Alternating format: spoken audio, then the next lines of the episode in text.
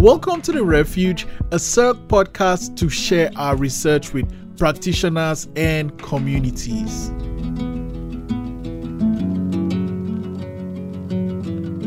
I'm your host, Israel Ekanem, and my guests today are Dr. Ifeyinwa Mbakogu, uh, an assistant professor at the School of Social Work, Dalhousie University. Her research focus includes African diaspora studies, forced migration, and resettlement policy. I also have Praise Mugisho, originally from the Democratic Republic of Congo, resettled Nova Scotia with a refugee status in 2016. She loves serving her community as a process to rebuild her once shattered life. And we also have Dr. Erika Goble, uh, the Associate Dean of Research and a community based researcher at NorQuest College in Edmonton, Alberta. Thanks for coming to the show today. Thank you for having us. Yes, thank you. Thank you, Israel. All right. Um, I'll just start with you, Praise. Uh, I mean, when I just reading your bio, um, you said saving the community is a process for you to rebuild a one sheltered life. Do you want to take us a little bit back to what brought you in 2016 to Nova Scotia, Canada? Yeah, sure. Uh, as I said in my bio, I'm a former refugee. Is I was a refugee in Uganda for seven years. And what we miss is the community like the back home. I'm originally from the Congo. And during the war, we had to flee, and we found ourselves in Uganda. So during all that transition, what we were missing is our community and then integration in the Uganda community as well wasn't very easy because we had to face a lot of barriers and a lot of challenges and missing our community back home what was as a support when we get resettled here I found it a very good way to integrate in the community, the support which I've been missing since seven years in Uganda. Now I'm trying to rebuild my life while integrating in the community and get to learn the new place and the new country which I'm calling home now. Mm, mm, mm. And um, Erika, I'm curious. What are what's your what are some of the things your community based research is about? So at NorQuest College, we run a very large language instruction for newcomer to Canada program. Um, it's the IRCC program that supports language acquisition and settlement. And so our research really looks at the factors that impact their success, both in language acquisition and in settlement, and particularly from the transition from schooling to, to employment. Mm. Mm. And Dr. Ifeyinwa, I'm curious. Uh, being African yourself, uh, why? What are some of the reasons that you're focusing, or some of the things you focus on when you're dealing with resettlement policy, forced migration, and diaspora studies? The main thing I try to emphasize as an African is that African centered perspective and also trying to get the voices of um, the people that are involved in this re- reintegration and resettlement because most times there's always um, a top down approach to things and then the voices of the people that are involved that actually benefit from these processes are never really recognized.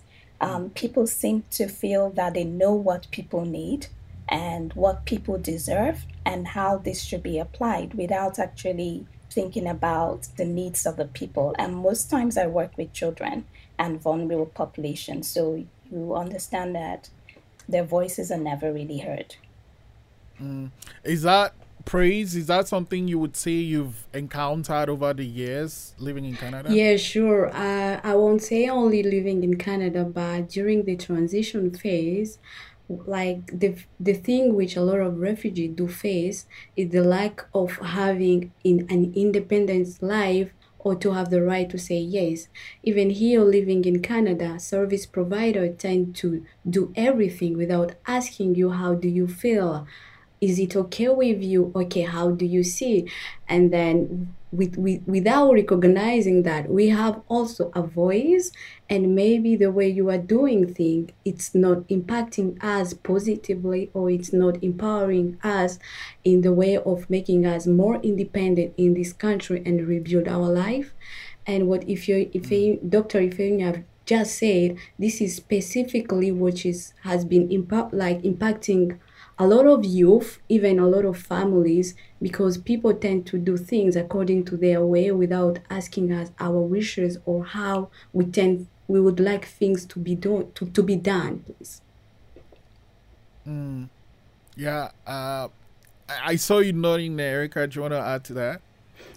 I would say this is the underlying premise of the importance of community-based research is to really understand the importance of the community members and the mm. community organizations as full partners in understanding the experience and developing programs and services that appropriately support um, and that change over time as the context changes for the people using those services and programs. Mm, mm, mm. And then, you know, I was just thinking something that you mentioned, um, Dr. Fariwa, that basically people, and actually, Praise touch on that too, where he said, when you're dealing with service providers, service providers is like you get this and this and this and this, and it might not be what the person wants itself. What do you think are some underlying reasons for such an approach? I would say that even just being in, in Canada here, we are living within and working also um, because I'm a social worker. So we are working and teaching within Eurocentric and sometimes um, now we're moving to American centric um, ways of doing things. So that is a way of knowing, that is a way of doing things. Is assumed that um, the people that are don't fall within these categories of being American or being um, European um, to not really understand how to take care of themselves or how to effectively understand or apply their needs. And so other people make decisions for you. And working with um, refugee youth during my project, I can see that happening where um, your agency um, and then your ability to actually take ownership of your life is not really given to you, it's handled by somebody else and they make those decisions about the programs you should get, at what time you should get it, and then even how and what processes should be involved in you even getting a job. And so your integration seems to be in the hands of some other person, and you are somehow looking through the window to see if there is some outlet for you to to show yourself, to show who you are, and and get the kind of services that you need. I, I, I don't know if it's something that is intentional because we try to say now that is intentional, but it's something that is also within the society itself. And so refugee youth are always asking, what is the culture? What is the Canadian culture? And I don't have a word for it because I don't know what the culture is, and the service providers don't know what it is but it's something that is not written, but is existing and it rules our lives. That's mm. what I can say for now. Mm. Yeah, something comes to mind, and I want to ask you this praise. Over you, you came as a refugee over the couple of years. You've had some transition happen. One of the transition is like getting a job. Did what barriers did you face from like you know getting being landed here and getting a job? What are some of the barriers you faced? Uh, there are a lot of barriers like in getting a job because the masterpiece in everything is the integration first. And it's hard for me to get a job if i'm not yet integrated in the community. And then the first barrier i would say depending with my background experience it's lack of recognition of my academic credential. That is number one. Because I had to study in a French system. And then I get here, it's an English system. And then when you get to a workplace, they do tell you you have to get the Canadian work experience. That is number one. Yet I've been working where I was, and I do have skill and ability to work that job. But because of the work Canadian work experience, it's a big barrier for me to get to that job which I would like to work and then there is job search for example back home we have a different way to search for the job but here everything is it has to be online a different system of resume writing which is like canadian culture that how they tend to call it and then it's a big barrier too because the way i will present my resume it doesn't matter with the support I will be having, but mentally I'm being disturbed first because I have to include my past culture and then this new culture and get to create a resume which will fit in the system. And then we got Mm. also transportation. As a newcomer, I, I don't own a car, and then maybe the place where I have to go to work, it's a little bit far. What will happen because I will be relying on the bus system. And then here they they do tell us Canadian culture they love what we call punctuality. Like if they tell you it's seven, show up at six fifty. If you are ten minutes late, it's a bad thing for you. So how am I gonna accommodate all those situations while being a newcomer, not knowing yet the city and not having a car? And then we have the language And barrier then too. it's even worse during winter, right? Yeah, it's very worse during winter. Yeah. Um. It's, what are some ways, you know, Dr. Erika, I'm, I'm I'm curious. What are some ways, based on your research or based on the findings of your research, that we could remedy such situations? I think the number one thing we need to remember as service providers is that no single set of services are going to serve all newcomers or refugees. Um, so that we need to provide them with a range of access to different services and supports.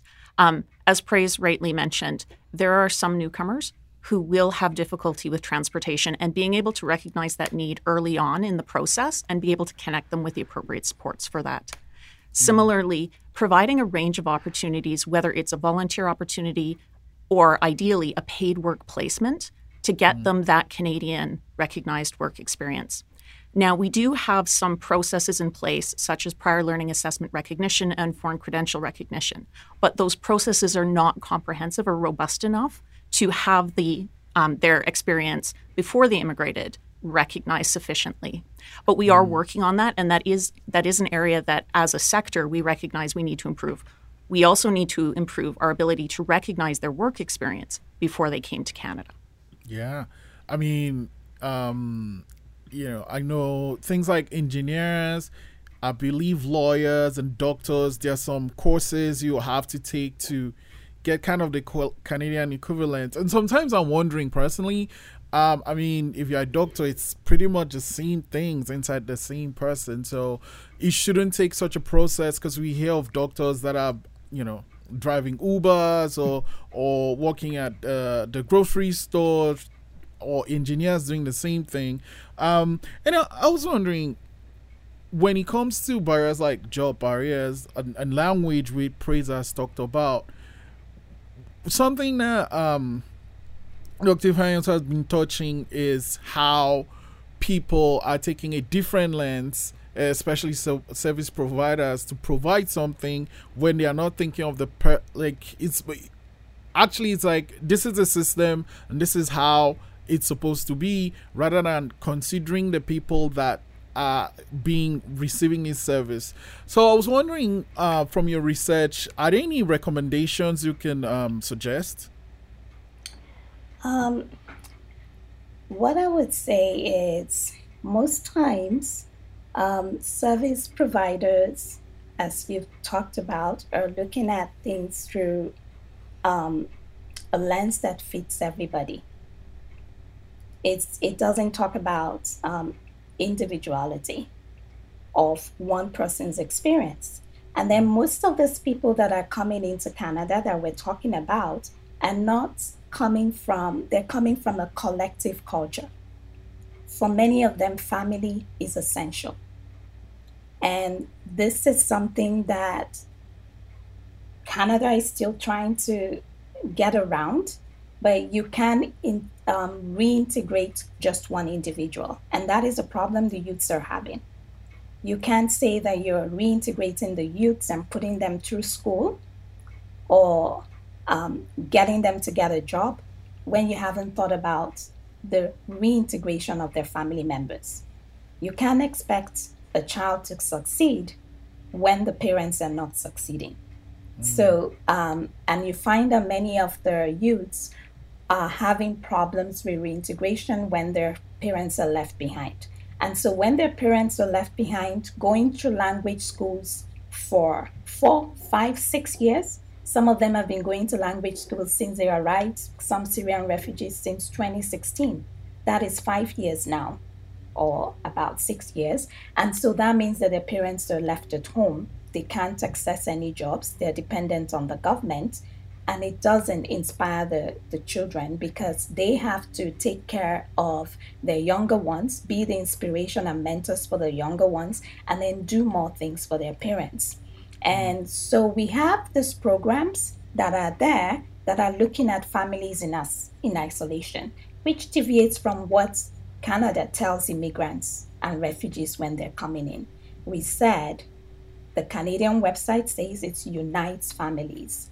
And so rather than causing family um, um, families to be set apart in different ways. And so one thing again I would talk about is for service holders, service providers to do a better job, they also have to look at the language barriers and what it poses for so many young people. Many of them are going through school in a rush because they just land in Canada. As Praise has mentioned, she's coming from a French speaking environment and finding herself going to be reintegrated quickly into an English speaking environment. So they don't have enough time to actually learn the language, but they have to catch up with their classmates in the classroom. And so, providing adequate services for them to do this effectively and in alignment with the school authorities, that would be an effective um, process.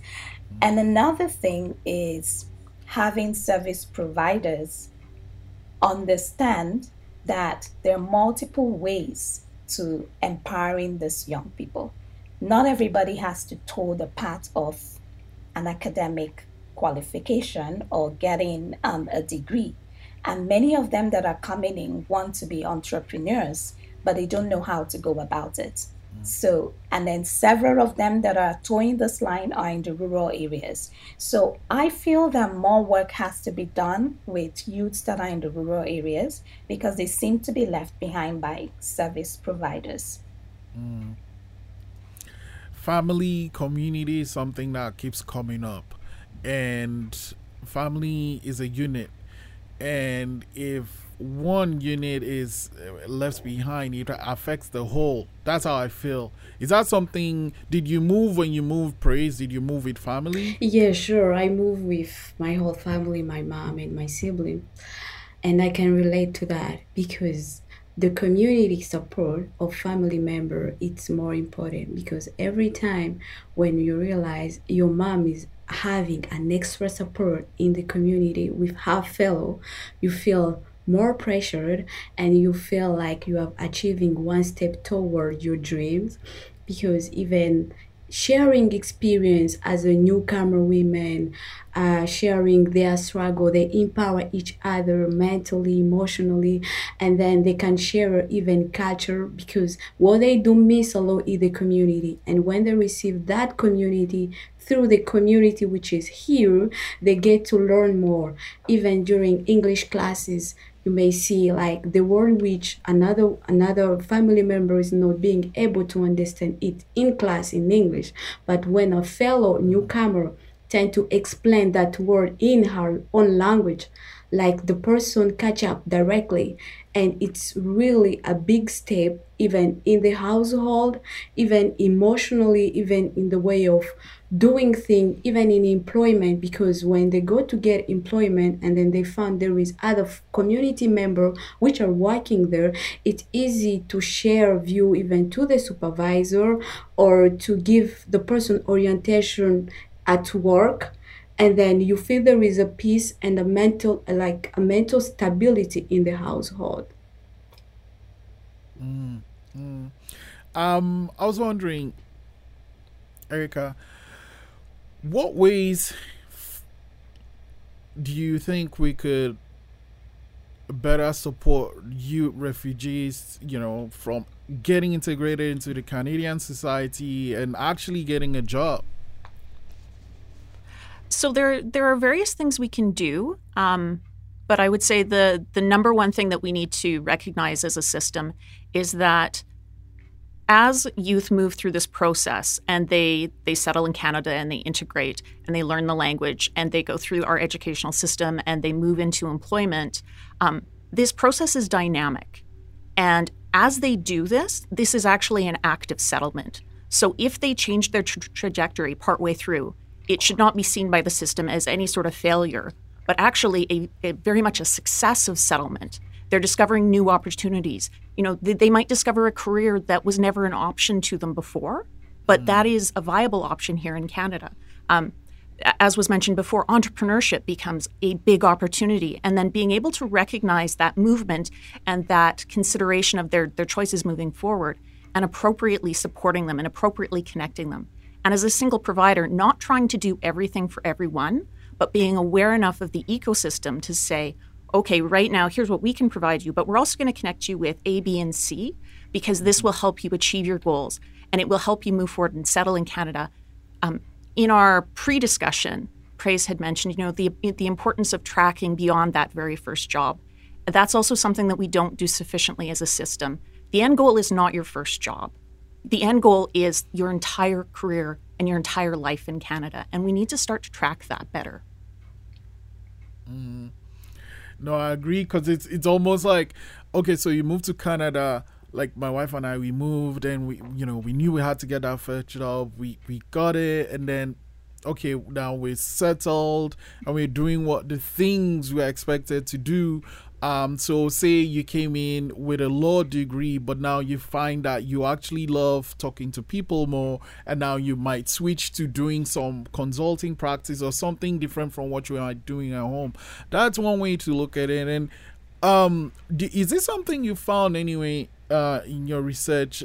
If with um, I guess with Africans moving to Canada, like, did you notice that most of them came with, say, certain qualifications, and when they moved here, they saw the different opportunities and picked up something different from what they were doing back uh, in the countries of origin, if I were? Yeah, that is um, a persistent theme. And even in the School of Social Work where I teach, there are so many students of African descent that are coming in from different parts of um, Africa, especially West and um, Central Africa. And many of them are very extremely qualified individuals. Some of them have two master's degrees, like some have um, um a master's in engineering and then have an MBA, but they come here and their qualifications are not recognized. And so, just like the youths that we're talking about, they undergo that mental health situation and depression and frustration of only having access to low paying jobs, the lowest of them all, that you might end up earning $12 an hour as the youths, and then it affects their mental health because they feel they can't go beyond certain stages um, in their career. And then, so the alternative for them is while they're on those low paying jobs, they get motivated by the other people that are doing things that they see and like, and then they get involved in um, social service delivery and then come into social work and some other professions. So they're now engaged in a career shift, mm. which is not something that happens to other people, but it happens to them because of their circumstances. So they mm. have to go way beyond other people. Yeah. Do yeah. way beyond the other people that are grew up in Canada, schooled in Canada, to prove themselves. And so they're proving themselves themselves right from the first day they step into Canada and for the rest of their lives because they're going to be proving themselves to their kids so that their kids can do way better than they did.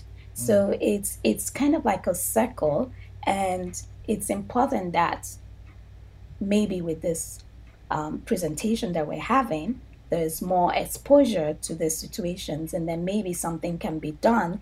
To make it visible. And even when they're going through the system, we're not letting them know so many things that are happening and how to take care of themselves because they're facing some systemic and structural problems in the workplaces or even in the school environment, such as mm. racism and many of them don't know how to handle those things and it becomes an added stress for them and many of the refugee youths are having those problems whether they're refugees from africa or they're ref- refugees from north africa or from the middle east it's the mm. same story and so service providers have to integrate a component either get relevant professionals involved to talk about these systemic issues and get mm. you prepared for it and how to handle it rather than facing the added stress of witnessing something that demoralizes them and then impacts them um, negatively for a long time.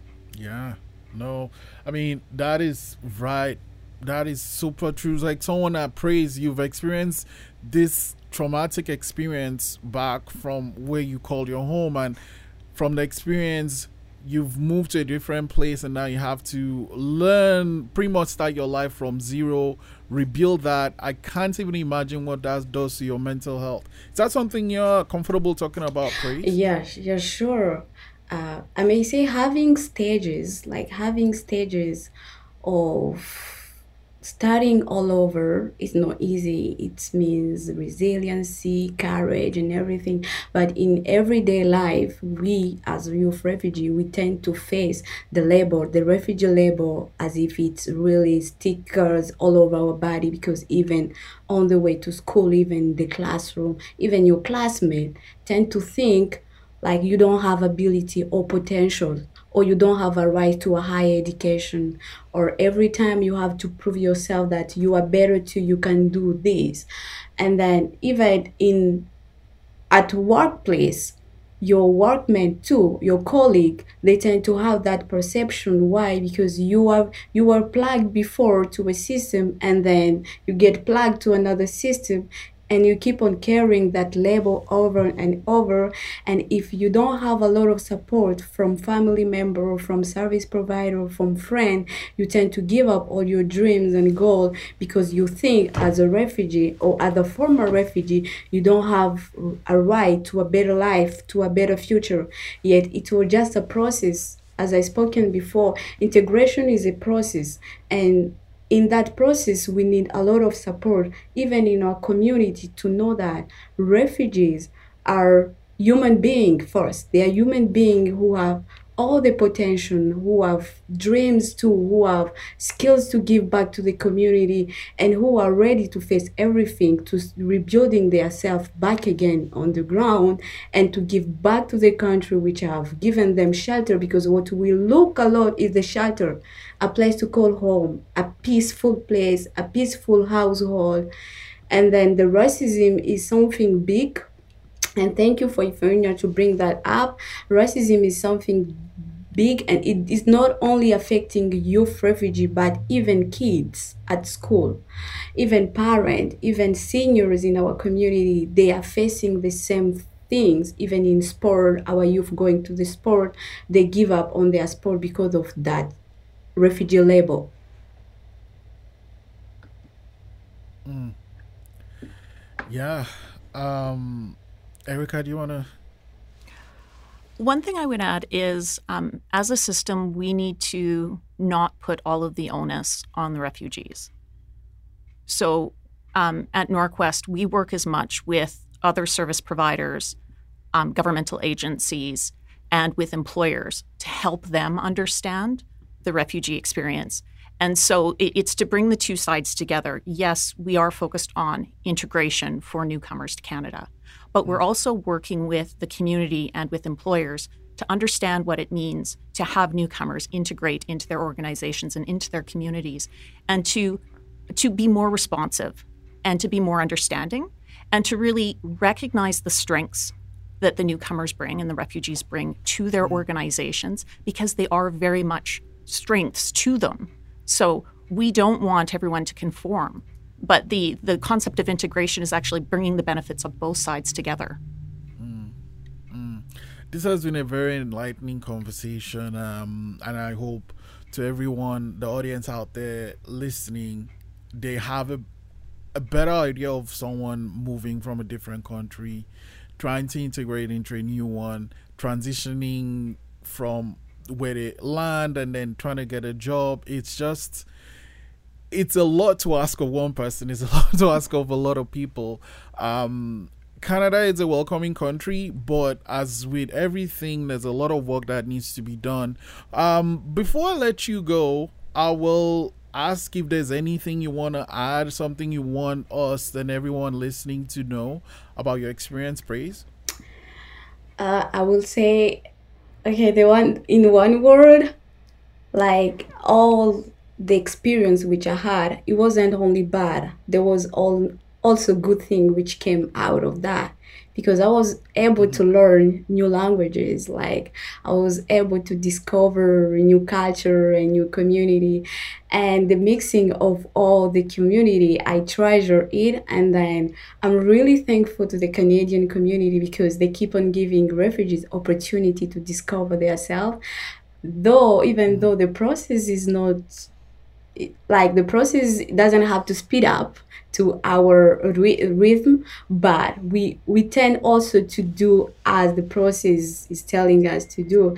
And then we'd like more support from the community more understanding from the provider from the service provider because we as a refugee what we miss a lot is somebody to listening to us and if several service providers can have time to listen like just listen to whatever a refugee youth is telling you in a hundred word you will know specifically what that person is needing like what he needs mm. and what he, what is the message is trying to give you and thank you for all the good work and thank you for all the big heart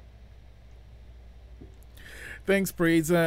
Fine, what do you want to add something? Um, somehow I just have a feeling that we've said it all, but that this was this was this was a good experience because um, we should be proud that we're collectively discussing something that is not usually expressed. Um, Canada welcomes um, thousands of refugees every year. Um, they have the goal of um, even getting more refugees in. And I also don't like using the label, like talking about refugees. I, I want to always talk about people with refugee experience because that way you see that we seem to allow people to have a tag live with them for the rest of their mm-hmm. lives because um, you came in in such a way. Everybody came into Canada in different ways, and um, we don't want to be remembered all the time for the way we came in. But mm. we're sitting down here discussing this because um, we want better services yeah. for these young people and their family members. And which is essential for them to be able to move on with their lives. And one thing I want to say is um, I really agree with praise because in the conversations I have with the youths that I work with, they might, um, they're always grateful that the space in my research is provided for them to um, talk about their experiences and then to actually say what are the some of the things that are missing but they always end up in one way that they're grateful to Canada. And some of them are tearful about that gratitude mm. because some of them are coming from places that we cannot even imagine. They've made journeys that we cannot even imagine, even in another lifetime. So, having this new place that they're calling home that was offered to them, even without them asking for it, mm. There's always that expression of gratitude that yes you can do more but the amount you've done they're grateful for it and they will try as much as possible to build on it. Mm. so thank you. And and this was good israel. Good job. Thank you. Thank you very much. I'll take that. Um, erika? Uh, just to build on what the other two guests mentioned um, from a service provider perspective we shouldn't confuse the gratitude that people have for our services and our supports with the, with the idea that our supports are sufficient. They're not. Um, and we do need to listen when people are telling us what they need, and we need to be responsive as a system. And if we can recognize those two pieces and bring them together, we can build a better system. Because it's amazing what newcomers do, are doing right now, but imagine what they could do if they were better supported. Mm. Right, right. And imagine if the support started from pre-arrival till when you're here and after. Well, this has been exactly like I said, super enlightening, and I'm really, really grateful to my guests, uh, Praise Mugisho, Dr. Ifeyinwa Mbakogu, and Dr. Erika Goble. Thanks for coming to the refuge. I'm super grateful. Thank, Thank you. you. Thank you for having us.